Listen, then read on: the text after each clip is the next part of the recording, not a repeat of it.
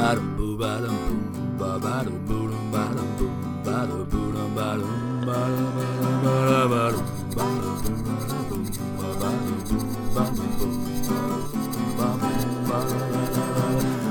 On stage, corpses on stage. You mustn't make me laugh, cause there'll be corpses on stage. Corpses on stage, corpses on stage. You shouldn't make me laugh, cause there'll be corpses on stage.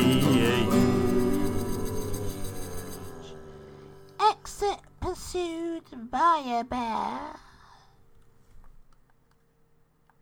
Hello, everyone. Welcome to Corpses on Stage. I should say, welcome back to Corpses on Stage, really, because we've had an extended break over Christmas and unfortunately lockdown. Say hello, fellas. Hello, fellas. back. There's Matty and Matt, as usual. And here I am, Matthew. And today we've got a special guest with us. We've got our friend, colleague. Um, I was going to say mentor then, but that's never happened. Um, Christian Lockyer. Say hello, Christian. Evening, lads. Hello. How are you all? Nice to see you. Hello, you. the old Cockney China.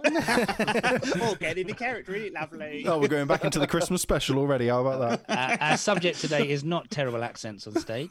Um, we've we've covered it before, I think, but um, yeah, we've got Christian on. He's a, a friend of ours. Maybe some of you listening will know him very well. I hope you do. Um, he's Friend? he's- friend. You know, we just we try to keep it light. It's a loose term. It's a loose term.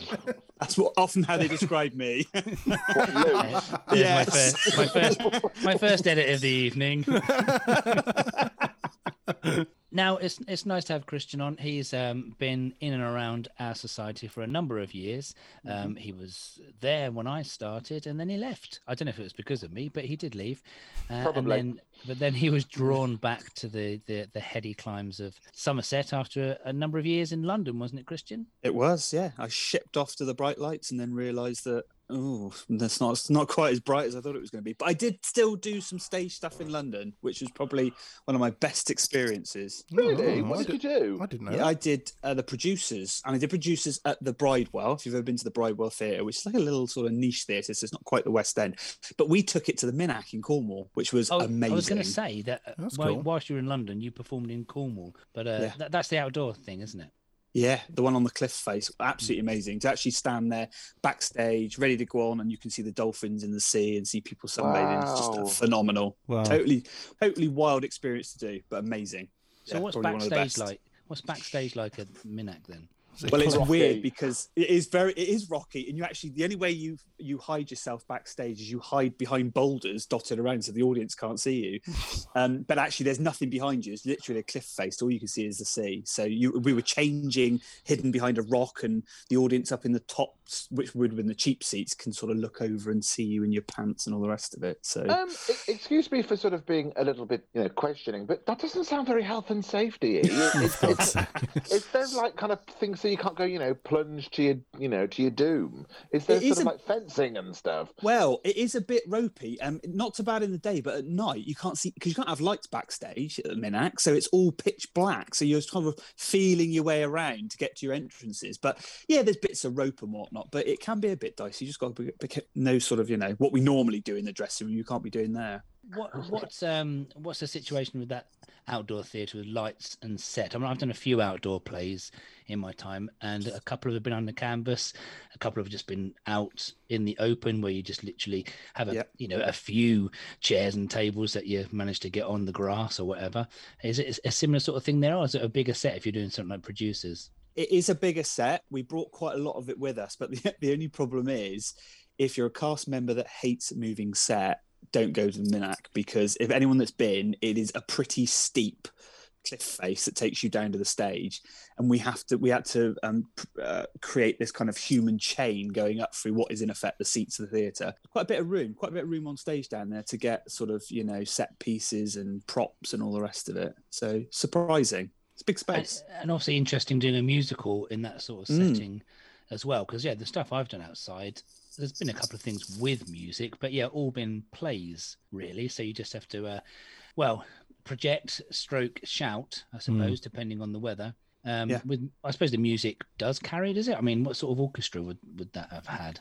Well, we we didn't. I think we had tapes. I think we had ro- you because you can't get it in there. So you literally got somebody. You have a you have a look where your, your MD normally is. It's like a little sort of pulpit where ours was, um, up on almost where the sound and the lighting desk was, and he's there literally clicking the buttons to clicking the buttons to get everything going. What I imagined actually, there's someone there with a tape recorder.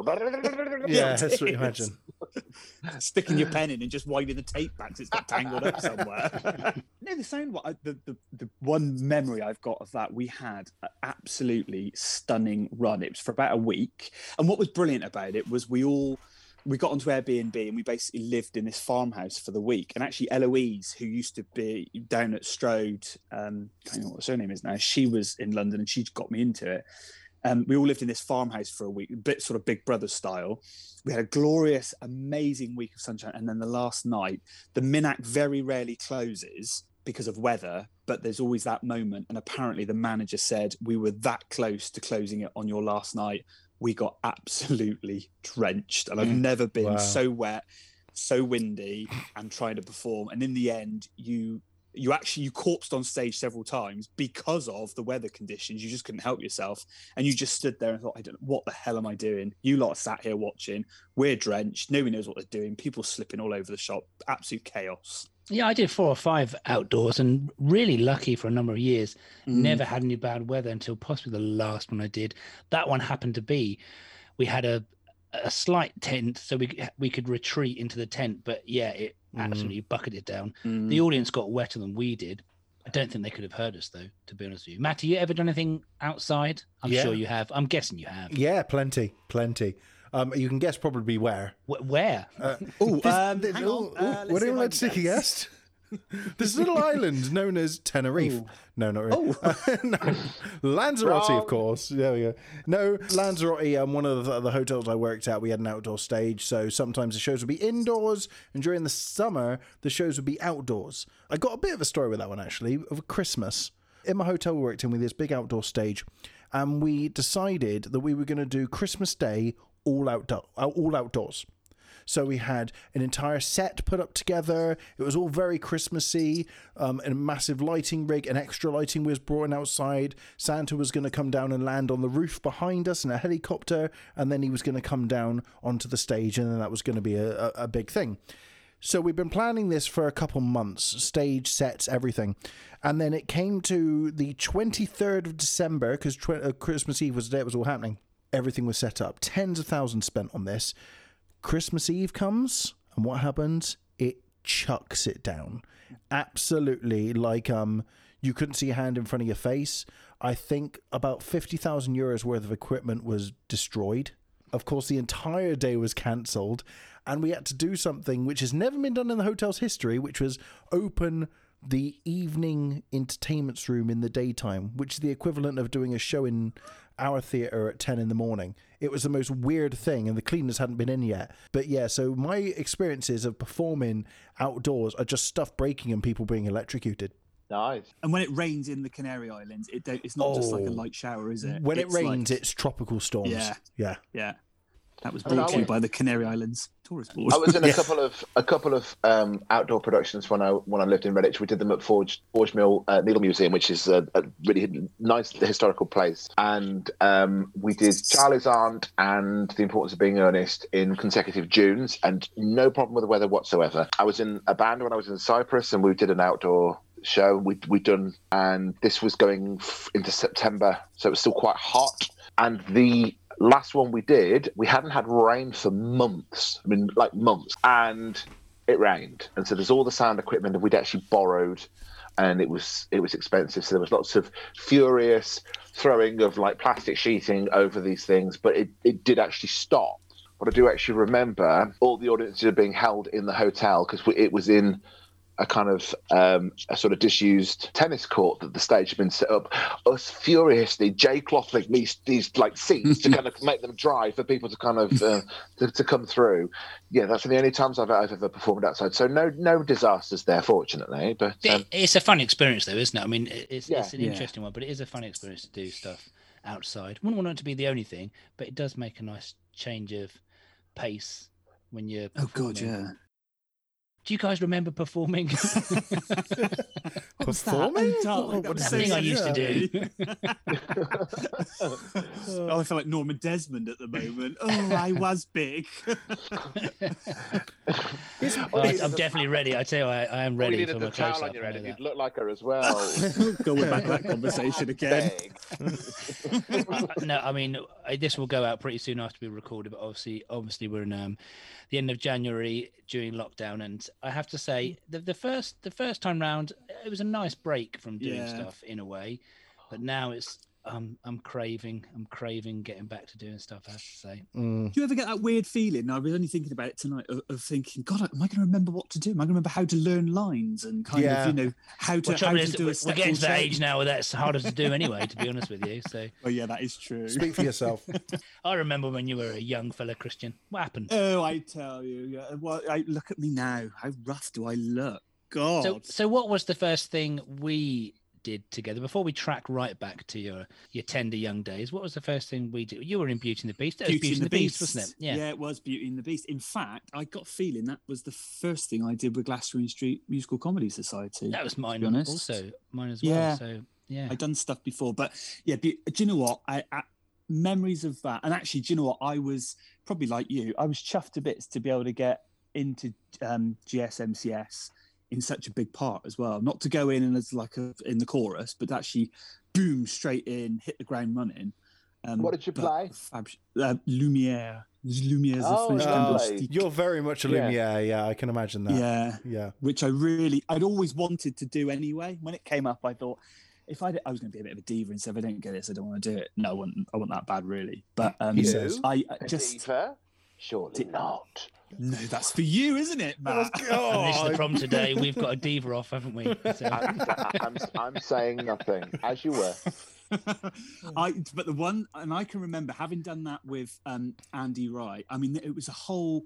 Having done some other stuff at Strode before, this was a completely different experience than you guys know because you've done stuff with Andy. But just the way he directs and puts you through it, and the problem we had, and this takes me back. You think COVID's bad? Oh, me and my other half at the time, who played the Beast, ended up. Do you remember, Matt? We ended up with swine flu, and it was Oh, when yeah. it was when um, Andy was blocking Act One, and we were laid in, and literally couldn't. People were posting sort of you know toast and whatnot through the letterbox. They weren't allowed in. And we were- We were literally. I shouldn't laugh, everything. sorry. um, but we both end up in bed with, and I, I said, "This is it. it was, there's no way we are going to be able to do. uh, You know, you're the Beast. I'm Lumiere. There's no way we're going to get through Act One if he's blocking it at the moment. And for some reason, just the way that Andy directed it, we picked it up in no time. It was just, it was so such a random experience. Mm-hmm. which is great. I mean, this is before the the what we do now of posting stuff online, Yeah. so everyone can just watch it as well, wasn't it? If you missed Yeah. it, you you missed it, didn't you? Yeah. Yeah. Really? and you when you then walked in and you suddenly thought oh god they're all looking at us as if to say we've all got it and you haven't got a clue because you know what it's like if you happen to rock up 10 minutes late for a, a rehearsal and Oh. everyone glares at you like Nothing we've been here for half an hour already But it is hard, isn't it? Because when, uh, uh, funny enough, when I uh, was assistant director with Andy on Witches of Eastwick, um, I wasn't supposed to be in the show, and then we'd blocked Act One, and then someone dropped out, and really the only option was for me to step into it to to make the numbers up. But Mm. there's a lot to learn, and so I to Mm. learn two acts at once, and it's like, oh my god. Mm, so I was doing the assistant directing stuff, but and learning all the extra stuff as well, which was fun, a challenge, but fun. But it, you know, but yes, it was. Luckily, people were drilled quite well that we could Yeah. get get into it. Yeah. So, Yeah. so that was your first thing with GNS then, um, Yeah. with me and or us or Yeah. whatever. So, what what about when did you first start doing Amdram? Would you say? Because how how old were you then, if you don't mind revealing your secrets? what beauty Yeah, uh when was it was it 20 2010. 2010 Hmm. blimey so i would have been 29 29 Yeah, roughly. right? Actually, Yeah. I've I've got a picture somewhere on my wall of us at your 30th birthday party. I think. that's right yeah we yeah, did so that was Oh, that's that was right. Yeah. Yeah. Yeah, that's so- year later. That makes sense. Yeah, because I, I actually I didn't realise that was your first one. I thought you'd been around for a while because you're a Somerset boy, Yeah. aren't you? Yeah. Yes. I- so uh, so what had you done before? How did you get into it?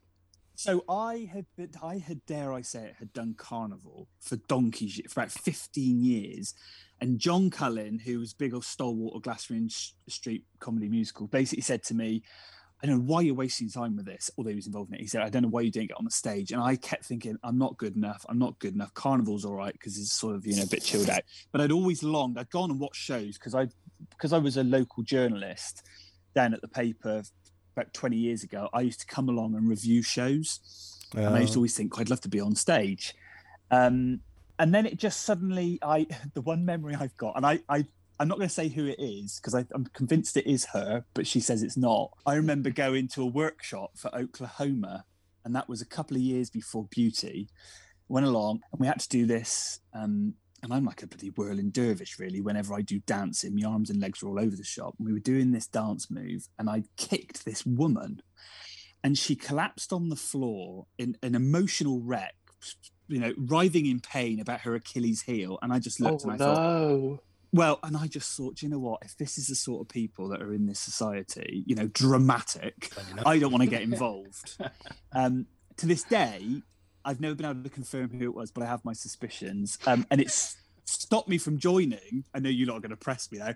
Stopped me from joining for a few years. And then I just decided, you know what? I'm just going to bite the bullet. I chucked in Carnival and got involved with Beauty and the Beast. But I'd done stuff um, with what was Strode Productions. So, start my first kind of proper stage one in adulthood really was Return to the Forbidden Planet, which was completely random. Cops is on stage. This episode was brought to you by Little Orchard Bed and Breakfast. Mm, family owned since 1973. It's Glastonbury's longest serving bed and breakfast. and it's ideally located on the southern slopes of Glastonbury Tor with breathtaking views overlooking the Vale of Avalon. And not only that, they have award winning breakfasts, ladies and gentlemen. Ooh. Oh no, we have avocado crunch on sourdough. Amazing. We have Canadian French toast with maple syrup. Tell me more. and of course, their vegan friendly banana pancakes. As well as continental breakfast and their fabulous full English. So visit their website, littleorchardglastonbury.co.uk for more details where you can view availability and book directly online. Cops is on stage. So yeah, because carnival's a big thing around here. I was really surprised when I moved to Somerset. Yeah, um, me too. That I mean, I, I I happened to mention once that I wasn't a great fan, and and that was that was death threats for the next three years, really. so. I oh okay. I once did this. I once was on a date in Bridgwater and said out loud I wasn't a massive fan of Carnival. And I literally, I kid you not, I had someone at the other side of the street stop and look at me. That's probably because you're on a date in Bridgwater. That's very true. Like carnival. It didn't.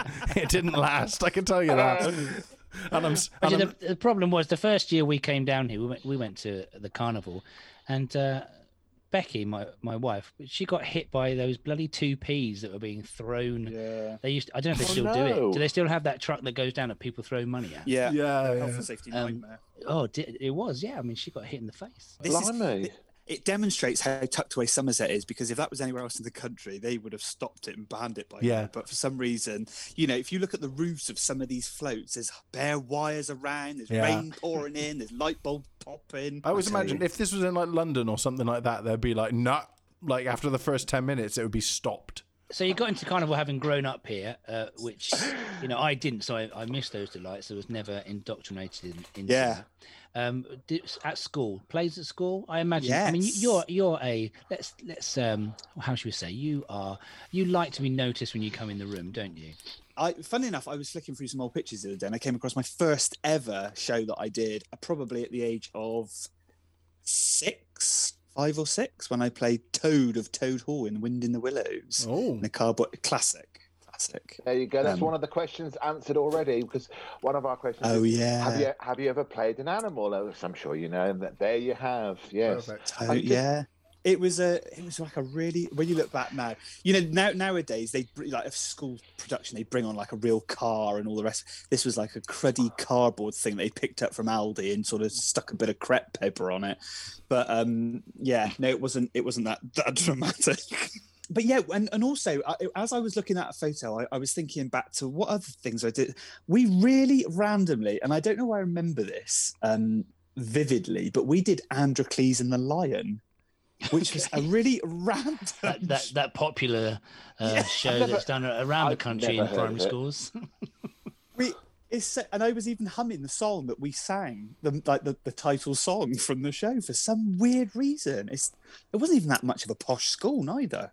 I remember. I can remember doing some Roman. We used to do. I don't think we did Yeah. the shows, but we used to hire in these things. You had little books, and you had the music. You used to sit there and sing the songs to them. And uh, So random. We did So a random when you think back. one. Oh, I remember we did, we had that. Not like the kind of the storybook ones, Yeah, but yeah, at, at, at school. I can still remember one of the a- tunes. a I had to go. tape. Yeah, Goodness me, this must be wrong.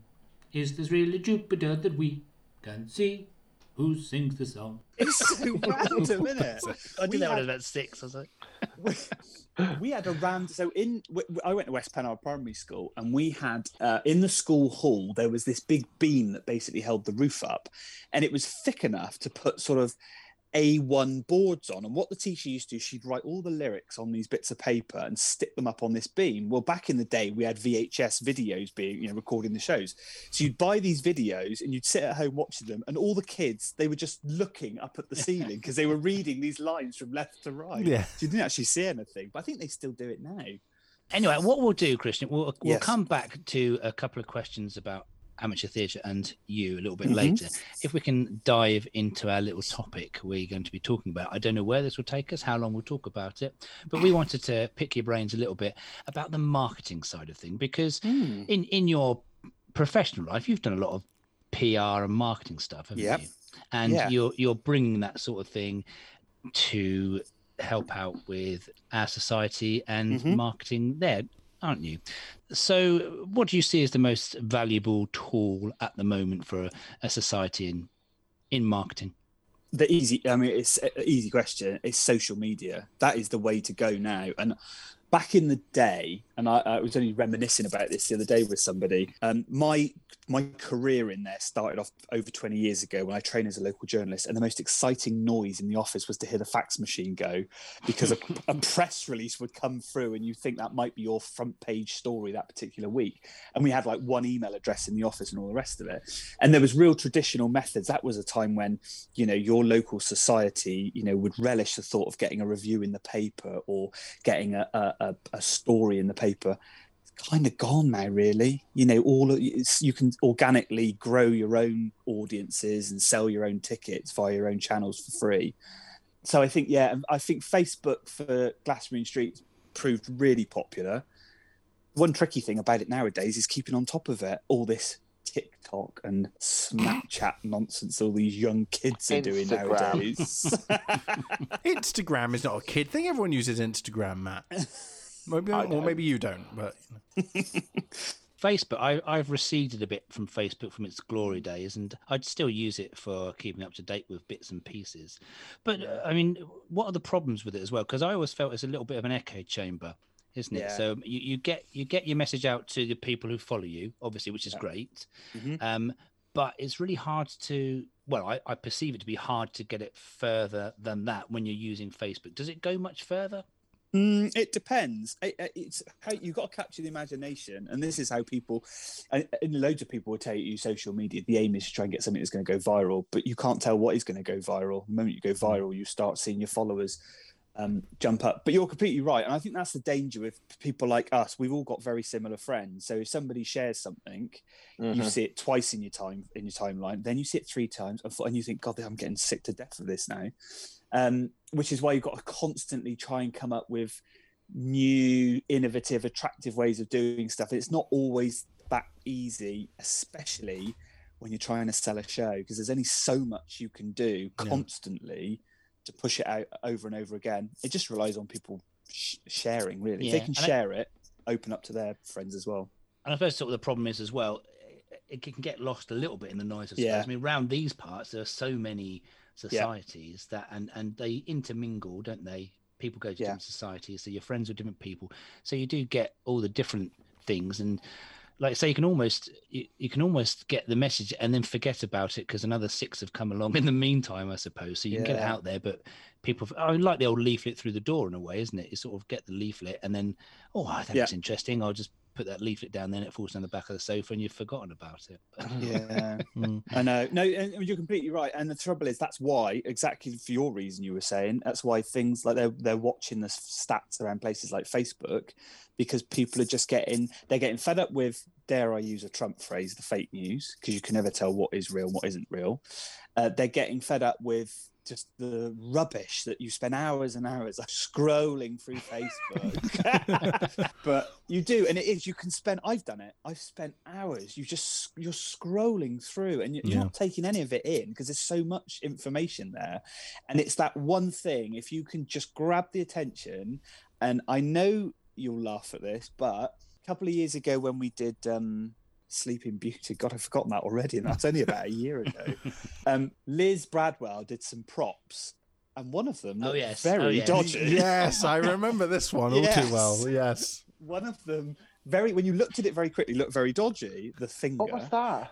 the finger. Do you remember the finger? The Sounds finger with dodgy. the, God, yes, it was yes, like- I do. Yes, yeah. yes. Now, you imagine seeing that. You're scrolling through your Facebook and you suddenly pop. Now, that instantly is going to grab your attention and make you look at it. And as soon as you've got their attention, you can try and get a bit of information to them straight away. The rest of it is just noise and guff as you go through it. But you have a lone Liz Bradwell finger and you're anyone's. Oh, Oh, we, we will get Liz on at some point to defend herself in that matter. Oh, But uh. Liz is, on, Liz is on, a, on, a, on a list of people we'd like to, to speak to at some point. But Christian, Christian, I want to ask you as well. So, when you do post something on social media, is it something that you see pretty much almost straight away in ticket sales and things like that? Do you see a massive difference, or does it take more time and a a lot of posting until you start to see that pick up? They reckon there's some stats which says you have to do something seven times to actually get somebody to do some sort of some form of transaction on it. Okay. The one good thing is we did a few because obviously I only started doing this with GSMCS a couple of years ago. I think we did well when we were doing the full Monty, No, whenever that was.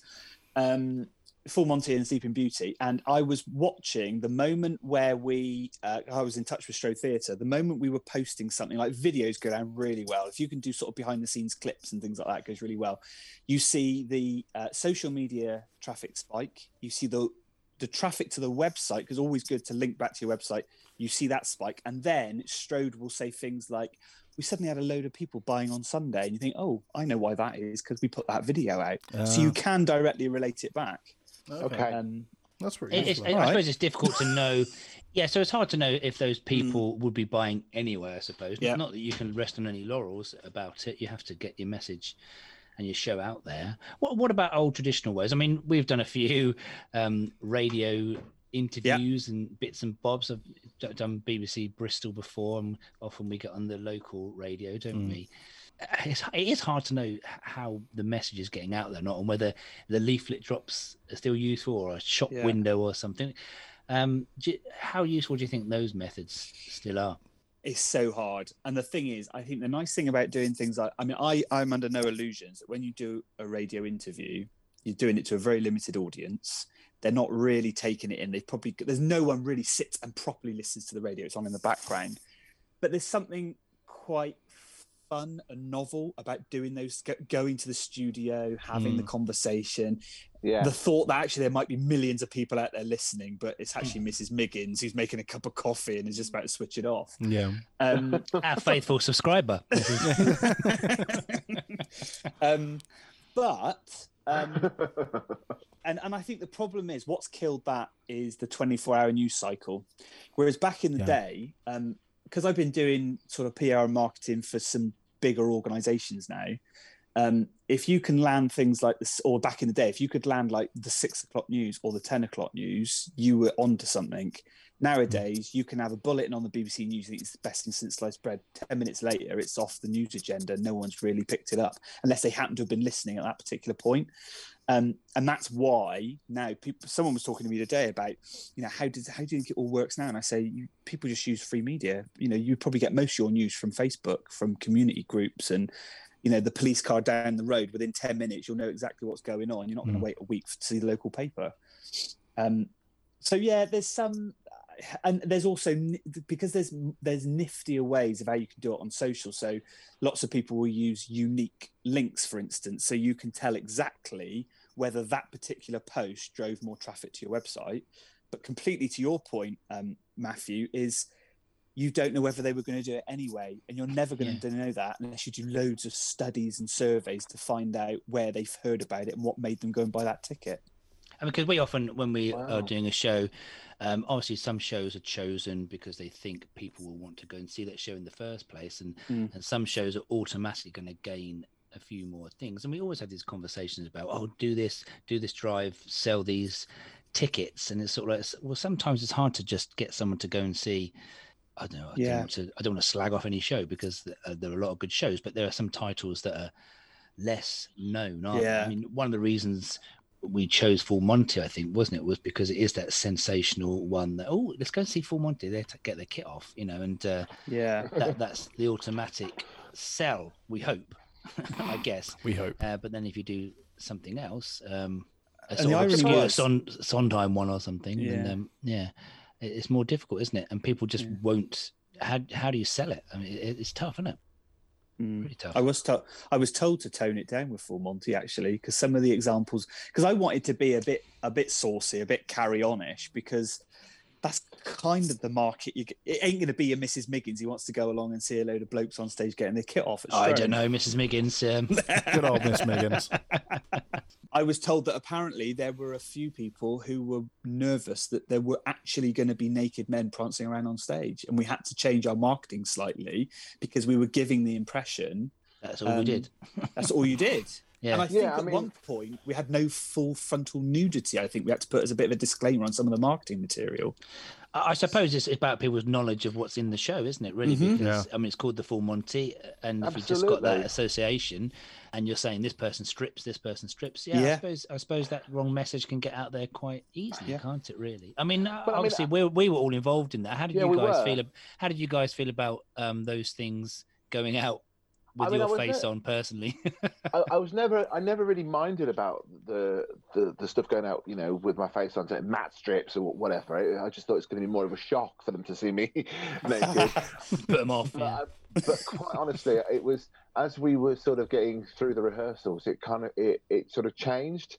And obviously, it is what people think about the, the full Monty. But for us, it was like less about the sort of titillation. It was more about the the way that these kind of slightly dysfunctional guys kind of group together and Yeah, you know do do you know do things for the for them for themselves Hmm. you know and um, sort of support each other and stuff that was i can totally understand the first people people's first thought of that particular show is the last five minutes of the show Yeah. and to be fair, that message actually got back to me because actually Laura said, "Can we start pushing some more of the other storyline? You know, the the dysfunctional families, the divorce, the suicide, and all of that." And we did start to push some of that and pull back a little bit on the the sort of or the Kenneth Williams style. you know. I, oh you are saucy oh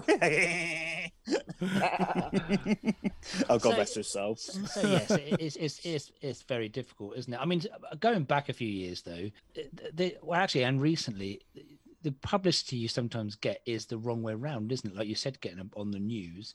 Mm. Um, I'm thinking of when, when years ago when you used to wait for a paper review. Yeah, It used to come at the end of the run. It's too late. yeah, They used yeah, to put they used to put. Yeah. put a bloody review in there, and you, you're done. No one's going to Yeah. come see the show now. Do you know what? I've got a fun talking about reviews. I've got a fun. So one of the things, I'll just give you a bit of insight into how those paper reviews used to be um, pulled together because I used to review them 20, 20 odd years ago.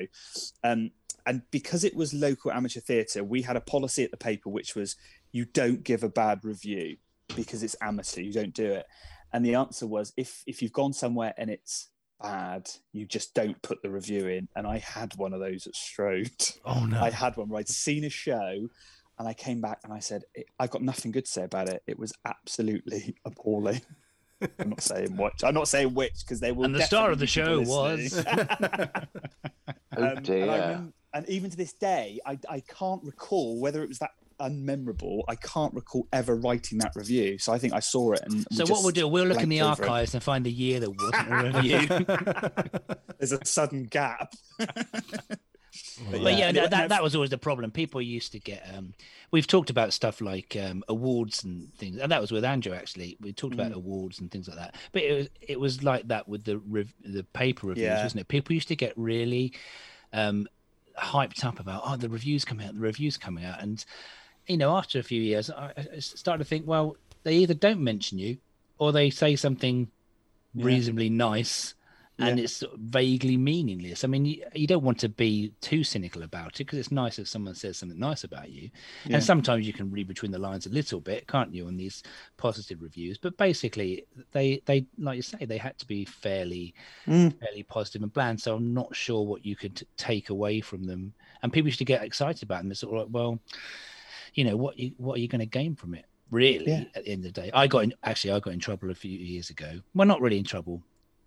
when I did Into the Woods in Wells, um, the the review wasn't a review. They put in a synopsis Yeah. of the show after the show had ended and and I emailed them and said, look, if you're going to put a review in the paper, at least have the decency to review it.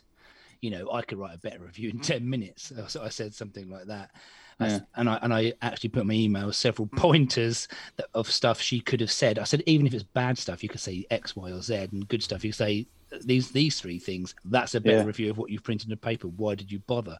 Yeah. I'd like to see a better review put in.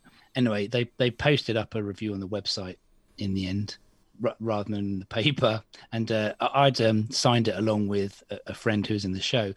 And uh, anyway, the the lady who was uh, reviewing it put a review up, but we were the two main parts, by the way. But she didn't mention us. Nice. yeah, no. So Oh that was dear. that was all worthwhile.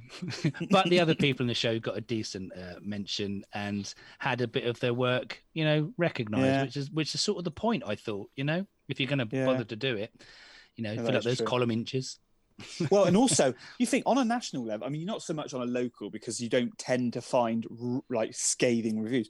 But on a national level, it can finish a show. You know, Oh, you yeah. get oh yeah, you get it this- has. and the- Yeah, and the trouble is, what happens with a lot of a lot of these is they all get their heads together. They have a press night, and all the journos don't like to go back to the office and be the odd one out. So they'll all talk to each other, and oh, it's a bit bit bit, bit crap, wasn't it? Yeah, it's a bit crap. So they all come out, and that's why they very often all look very much the same because they've all had a bit of a conflab over a wine in the interval.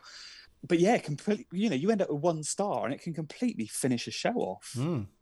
I think that is the, actually the case for. Uh, it's- it's been the case for a couple of shows. I mean, I know there was the. Uh, the now uh, you're not going to be surprised when I say that it it wasn't it was, wasn't reviewed very well nor and, and close very quick. The Spice Girl um, musical, well, based on their music, the Viva Forever, I think Yeah, it was yeah. it was it was only open for a couple of weeks and got terrible reviews. I didn't even Yeah. know that was a thing.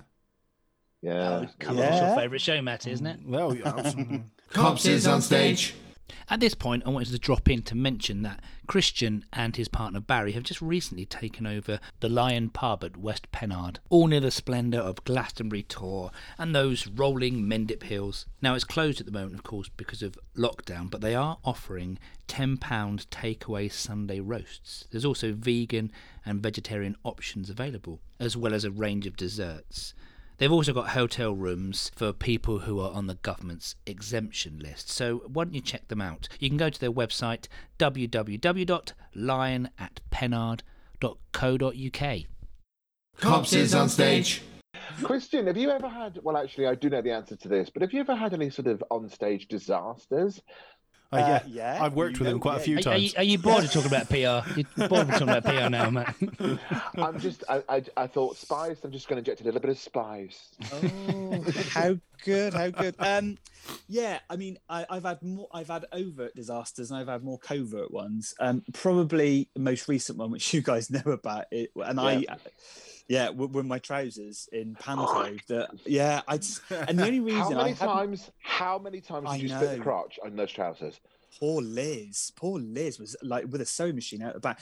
The the funny thing was the when it the sort of last time when they properly fully opened and they were crotchless basically, I hadn't noticed until I could just I felt a breeze and I thought it all feels very airy at the moment and I kind of looked down and just realised that everything was literally on show. um, but yeah, I d that was a fated year because for some reason they kept Ripping strips open. on stage. I was sat in the in the dressing room because I wasn't on for that bit, and I could just tell the laughter was different. And you, Matty was on the stage as well with um, Glyn and um, and uh, Dave, who was the, the the dame, and I could just tell that the sound of your laughter and the lines that we did were different. I thought, oh my Yeah. god, what something's happened? What's happened? Then I'd hear the you know the scene would end, and I would hear the laughter getting louder as it was you come down the stairs to the dressing room, and then it would be Yeah. the degrees of the degrees of Christian's crotch rip. You know? that scene, I know when we did with the porridge and things, I don't think we ever actually stuck to the script once for that scene. No. I think we were No, just, not even, not even rehearsals. I don't think we did. no. I, I The don't- director must have been livid. the thing was though, because Maisie, I remember you now and again saying that's great, but stick a little bit to the script. Okay, just use a bit of the script. As it went on, it was just there's none of the script left in this bit now. Yeah. Oh. Most mishap. I mean, most mishaps do come out of costumes. I'm convinced. I mean, I'm Glyn when he was playing Mummy Bear. Um, w- I mean, that was another corpses moment because um, he he was one end of the stage and I was the other. I had to run on in panic, and we kind of in rehearsals thought it was this funny moment where I run all my hands out and, and kind of you know accidentally put them on Mummy Bear's breasts and then quickly pull them back again. But what I hadn't realised is that she had a buttoned up front of Oh, like a blouse. And I'd run on, put my hands there, and my button had caught her front button. And as I pulled back, it had just ripped this blouse open, and there's Mummy Bear in just this bra stood there. And we just looked absolutely burst. It's the first time I've ever pulled a top off a bear. Of course, we had all that. We had all that stuff with the uh, gorilla as well, didn't we? And he had to do a sort of dance and end up end up in a stupid position. And there was that one night. Oh, I can't, which way round was it? But you did look like you were um, Yes. molesting that gorilla, you I know, know. in ways that shouldn't be done in front of children. Anyway, It, it changed. It changed every single time. I, I Tris- hated Trista that. didn't mind, did he? when we when we did the live stream of it and and I was I was watching because well we obviously did this live stream recently for Christmas and uh, you know thank you very much to uh, Matthew Maisie Productions um we did a we did sponsored by we did a live stream of it and do you know what even when I watched that scene it, it sends a shiver down my spine because I knew Mm. that I would cock the lines up every single there was no I, I never in my head I never had sense of which line came where. It was a really difficult scene. I loved that scene. I thought that scene was that was one of my favourite scenes in Goldilocks.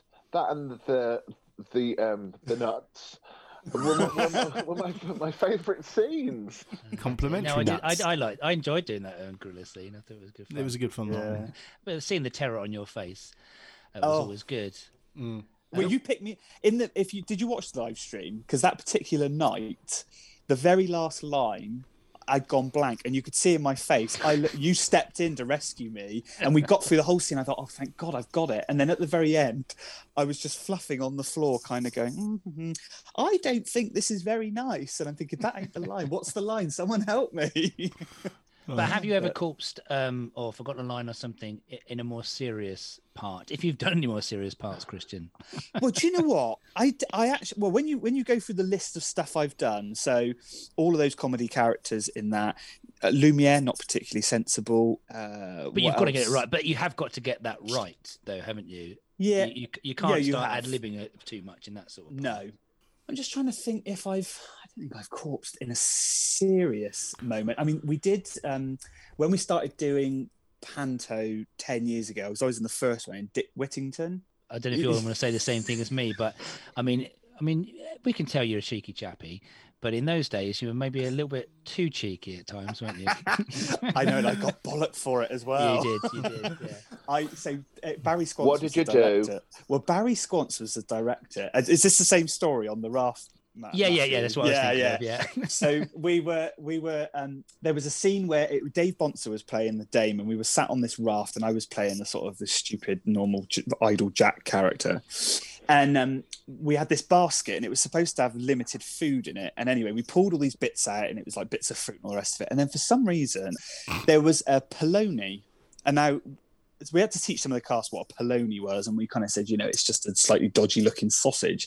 But anyway, so it like this very pink sausage I had to pull out and then kind of go, oh, polony, blah blah blah. So it, it, I kept threatening that I was going to be a bit rude with this polony on stage, and Barry Scott's like, under no circumstances are you to do that. So the one night I did it, I didn't realise the local paper was in.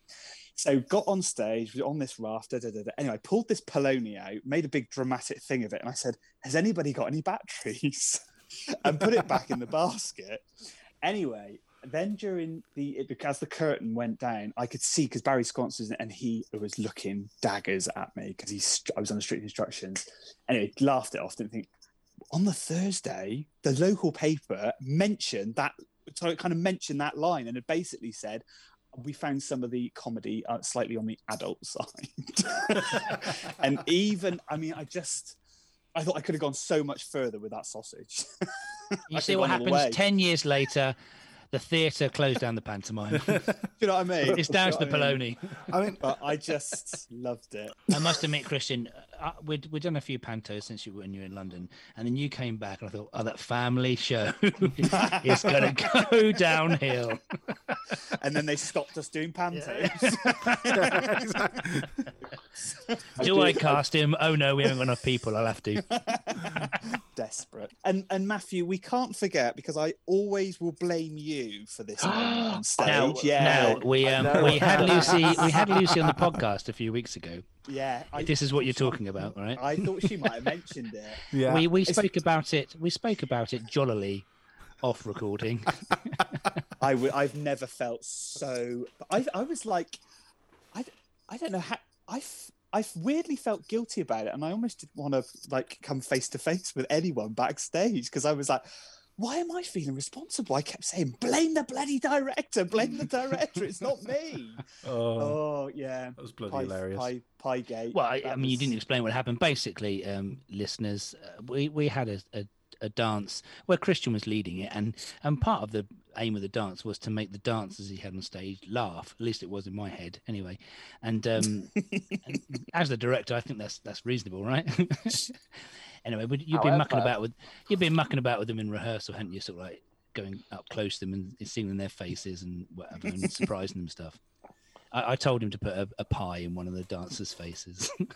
It didn't. it didn't no it didn't quite go to plan and also it wasn't that you just told me to do it you kind of you in the dressing room i remember you bringing sort of almost secretly like some sort of terrorist attack saying right i've got the cream i've got the play now if you just make it up it was like a bully in a playground Oh. if you make it and i was like i don't want to do this i don't want to do it it doesn't Oh shush! You were literally chomping at the bit. I remember you were you were like kind of mischievous face Christian, like knowing he was going to pie one of the dancers. I remember that. Yeah, but it was one. It was one of those things. It, it was an idea to to make it fun and get a reaction. and a few people, a few people didn't quite see it that way at the time. Oh god. Uh, I think we've all forgiven and, and made up by now.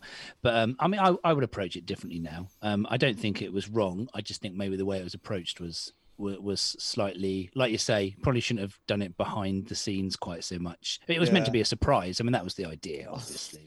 It I was. It for certainly her. was a I know. surprise to all of and I would like to. F- I would like to formally apologise to Lydia now because a, I didn't realise she had contact lenses in, which meant I shouldn't have rubbed it in her eyes as much as I did too. No, indeed. I mean, I I, I apologise to her uh, straight away when she was upset, and and and I don't think she was too pleased that night. But hopefully, um, um, she accepted the apology later on. But you know, that's that's stuff that happens. You do these things and you try stuff out, and uh, sometimes don't work. I mean, I mean, thing is, on stage, I think it got a good laugh. I, did. yeah, It did- um, yeah. did- it did explain the hard hat she wore for the rest of the rest of the run of the show. and I don't know. Do you know what? There was definitely there was no there was no preemptive kind of targeting of it. She just happened to be in my eye line at the moment we did it. I mean, I probably would have should have done it to Annie Cave's daughter, but I would have got ooh from Annie. but um yeah, so she just happened to be in the wrong place at my right time. But there you go. So, so that's a little bit of a disaster on stage, isn't it? Talking, talking Yeah. about that in a, in a way, it's an interesting story. Anyway, Mm. one will never forget. Yeah. right. So, I mean, there's not much more to say about um, PR and marketing. Would you say, Christian? No, no, it's all just going. I mean, I know the only thing I would say about PR marketing is I know Matt how much you hate Matthew, how much you hated all that Sleeping Beauty stuff because every day you'd be like, "Oh, is there a panto on?" I wouldn't know looking at Facebook. I Overkill. do remember. Corpses on stage. We're coming to the end of our um, discussion now. It's been a nice, long, healthy discussion. But one question we haven't asked you, Christian, I don't know if you've thought about this. Is there any particular part you'd really love to play in the future? Is there something you've got your eyes on you'd like to, to do in a serious role, a musical role, or, you know, uh, what, what are you happy doing? What do you want to do? I well, there's a couple roles that I've always, I've always for some reason fancied playing the child catcher in Chitty Chitty Bang Bang. Um, I'll only see you at the I- audition. I, well, you've done one that I've always wanted to. I've always fancied doing Fagin as well. All right, yeah. Mm. Which I know, you know, it's great. I think I tend to go for those slightly off the wall, unusual, slightly weird parts. Twisted. Twisted parts. Yeah, child hating parts. Um, yeah, I think out of those, and I've all, I mean, a show that I'd love to do and probably end up trying to get one of the leads. I'd probably end up with the old hag lead, would definitely be Priscilla. Um, you know, just to a chance of dressing up in drag and using that as an excuse to do it. I think you were you were qu- quite close to quite close to Priscilla when you did your Herod in Jesus Yeah, Christ Superstar. I thought you were going to mention that. Yeah, um, yeah, yeah. That was as close as I was going to get. Gold hot pants, gold boots, which I know I spent hours and hours looking, scouring the internet for. But that's probably as close as I'm going to get to probably Did partly you- getting naked. Did you do Herod? The you want the Yeah. You're- oh, Yeah. brilliant. Yeah, Excellent. That's a that's I- a great part. I was a bit gutted actually because I remember I'd never really properly seen it, heard a bit, and I was like, "Oh, I'm not interested in this show at all." Um, but I wouldn't mind that part because it's quite short, it's sweet, and it's a bit funny. And then when we got into it, I was gutted that I didn't do something that had a bit because I remember them saying, "Could I double up with another, doing another part later on?" Because Herod's hardly in it. I was like, "No, because I can't be asked to go to rehearsals if I'm totally honest for for a show that I'm not that interested in." But then as I got into it more, I was like, "Oh God, actually, this is amazing. Music's amazing, and so Yeah. yeah, It does really Mm. suck you in that particular show. yeah, No, is it- well, maybe, maybe who knows? Perhaps uh, Pr- Priscilla will work its way around whilst some of us are still young enough to do it. I don't know. I don't know if I'm past that point now for those roles. Possibly. you'll probably play the Ma- back end of the bus. Yeah, my figure, my figure now might might be more suited to that possibly after lockdown. Yeah. Yeah. But um, yeah, but you could probably still um, work a feather boa. I'm sure. I don't know. Even I'm, I'm, I'm like Jabba the Hutt at the moment. I've got, I've got a quarantine tire, Yeah. Quarantine at the moment. But who knows when we get out of it? Right. Okay. No, it's been a lovely conversation. It's been great It having you on, Christian. Thank you for Oh, for joining us. Corpses on Stage coming out. We used to do it weekly. Um, at the moment, it's becoming very difficult to a- achieve that. We've spoken to a lot of great people. We've talked about a lot of nice subjects, and there's still more to talk about. But for the time being, we're going to reduce the the Frequency. frequency in, in which we release episodes, maybe every couple of weeks, maybe every three weeks. Please subscribe to the podcast, and then you'll always get the next episode as it comes out however regular or irregular they might be. As always, uh, drop us a line via Facebook if you've got anything you want us to talk about or any stories you want to tell us yourself. And please like and share and all that business. I'm trying to do the marketing thing, Christian. You see, I'm trying to trying to get it out there on social media. Most people have switched off by now. But like I say, I mean, it's, it's not it's not working. It's not working. This social media stuff. And don't forget to join. And don't forget to join our TikToks, by the way. You getting that going, are you, Matthew? You getting those TikToks going? I'll do the TikTok you- dances. yeah. So we'll see you next time. But until then, it's goodbye from me, Matthew. Goodbye from me, Matt. Goodbye from me, Matty. And goodbye. See you later, everyone. Corpses on stage, corpses on stage. You mustn't make me laugh, cause there'll be corpses on stage. Corpses on stage, corpses on stage. You shouldn't make me laugh, cause there'll be corpses on stage. Exit pursued by a bear.